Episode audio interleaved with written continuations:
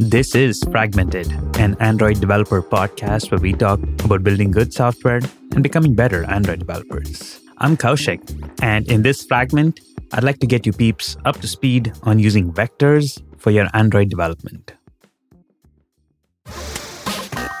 But before we do that, I want to take this quick opportunity and thank our sponsor for the show, Rollbar. With Rollbar, you can detect, diagnose, and defeat your errors. Now, I've mentioned to you folks before uh, here at Instacart, we use Rollbar and it's super critical to keeping our site in shape.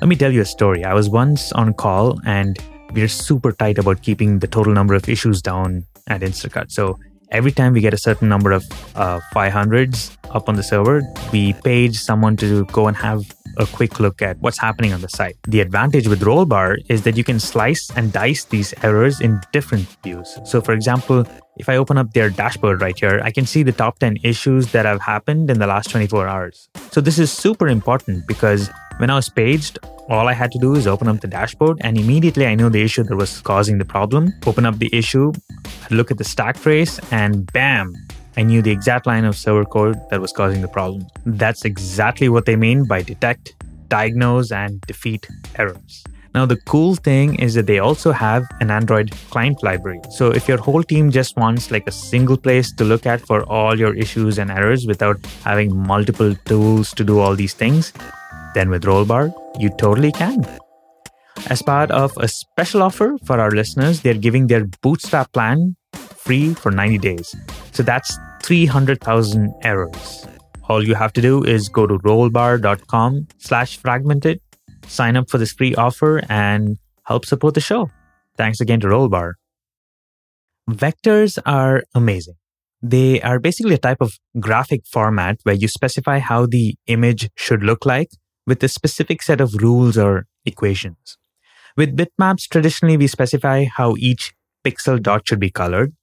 Uh, but this is kind of a problem because as your screen density increases, or basically the number of pixels change underneath you, uh, your bitmap doesn't know exactly how to account for that. But because vectors essentially just use an equation, during runtime, they're able to figure out how the final image should be rendered. So they can actually account for a whole bunch of screen density and sizes. Where this all comes together for us as Android developers is with vector drawables. Just as you render bitmaps in Android using bitmap drawables, Android now has what is called vector drawables to render vectors. Now, vector drawable support was only introduced in Lollipop, so I never bothered with using vectors or SVGs directly in my Android code simply because you couldn't use it for the mainstream apps that have to support anything before L.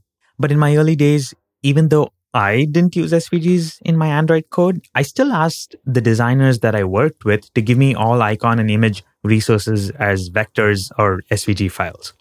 Oh, well, why? It's not because I'm sadistic or anything. It's just that because we had designers who worked with both iOS and Android, it was kind of hard enough for me to understand and grasp the nuances between HDPI, XHDPI, XXXX, HDPI, etc., and how the different screens round up or round down to these resource sizes. Getting my designers to also understand precisely how each of those combinations work was kind of difficult. So, what I did is I asked them to give me an SVG vector of the uh, image asset. And I had a whole bunch of shell scripts that would basically just generate all the different PNG image resources in a respective folder. And I would just rsync that sucker into my main repository. This was great and it worked really well. Uh, if you're curious, you can hit me up on Twitter or just leave a comment in the show notes and I'll try to share some of those old scripts. But I don't use any of that today because after a certain time, uh, our good friends at Trello open sourced a Gradle plugin called Victor. Uh, by the way, very cool movie reference there, Trello. Double thumbs up on uh, library. Roger, Roger. What's our Victor? So Victor? Victor was essentially a Gradle plugin that did the same thing that I tediously did with all my shell scripts. But with Android L, uh, instead of PNGs or bitmap images, you could basically start using vector drawables directly in your image assets. And this was amazing. Now, the Android tools team, being the awesome crew that they are, took it a step further. And with the release of Android Studio 1.4, uh, announced this tool that came built in with Android Studio called Vector Asset Studio. It surprises me even to this day that not many people have heard of Vector Asset Studio because it's one of the most amazing tools that you have at your disposal. This is what I use and recommend today. It's built into Android Studio, so it basically comes for free. After Vector Drawable was announced in L, they had like this intelligent fallback. So if your app had a minimum API level that was lower than L, you could still provide an SVG or a vector asset and it would generate all the resources just like how Victor did for before. But it would also create the vector drawable. So going forward, uh, any if your applications targeted anything above L, it you could just directly use the vector drawable. You didn't have to think about this. So as an Android developer, this was amazing because I only had to think about one asset file. The other huge advantage, in my opinion, with Vector Asset Studio is that it came with this giant set of material design icons right inside the tool. So you get high quality material design approved, free to use icons for almost every single basic action that you would need for free. No need to go around searching GitHub for the name of that repository where they had all the material design icons and you could never remember the name and then you had to Google that. None of all that dancing around. Everything just comes directly inside Android Studio. So that's basically the state of the world in vector assets. But even this changed recently around Feb of this year because Google announced a new version of our favorite Oscar MTV uh, Android tool, the support library. So with support library 23.2, they added vector drawable support. And this basically changed the game because uh, that is vector drawables backported all the way to API 7. So this, without any shadow of a doubt, is a recommended approach today for using vectors and all your icons and simple graphics lately. Uh, you should just be using this. Uh, more on the restrictions a little later. I'll add a link to the show notes to the blog post from our friendly Android dev YouTuber, Ian Lake, uh, where he explains the exact instructions to get it all set up.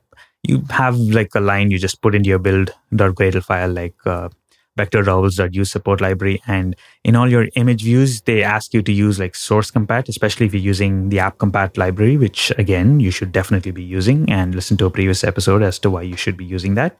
But the huge advantage is that you get native vector drawable support. So your APK size now truly comes down. There's no PNG fallback, uh, the extra image assets that are generated, none of that required.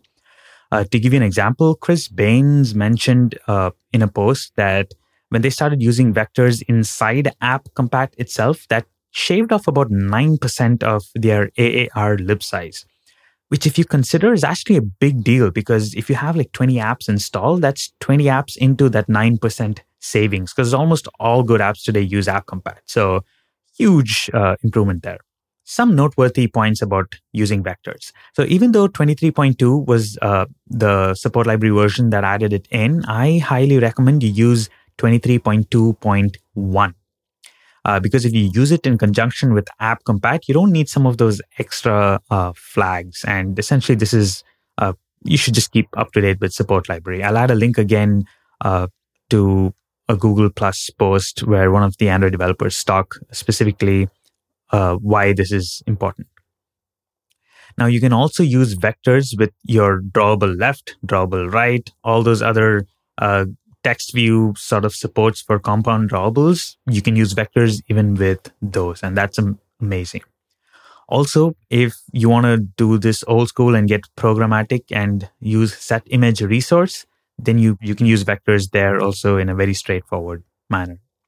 Uh, color filters. You can apply color filters to vectors. So that's again amazing because if you have like a green version of your icon, if you have like an orange version of your icon, a blue version, you don't have to worry about all those. Programmatically, you can just have uh, change the color filter on a single asset and you're good to go.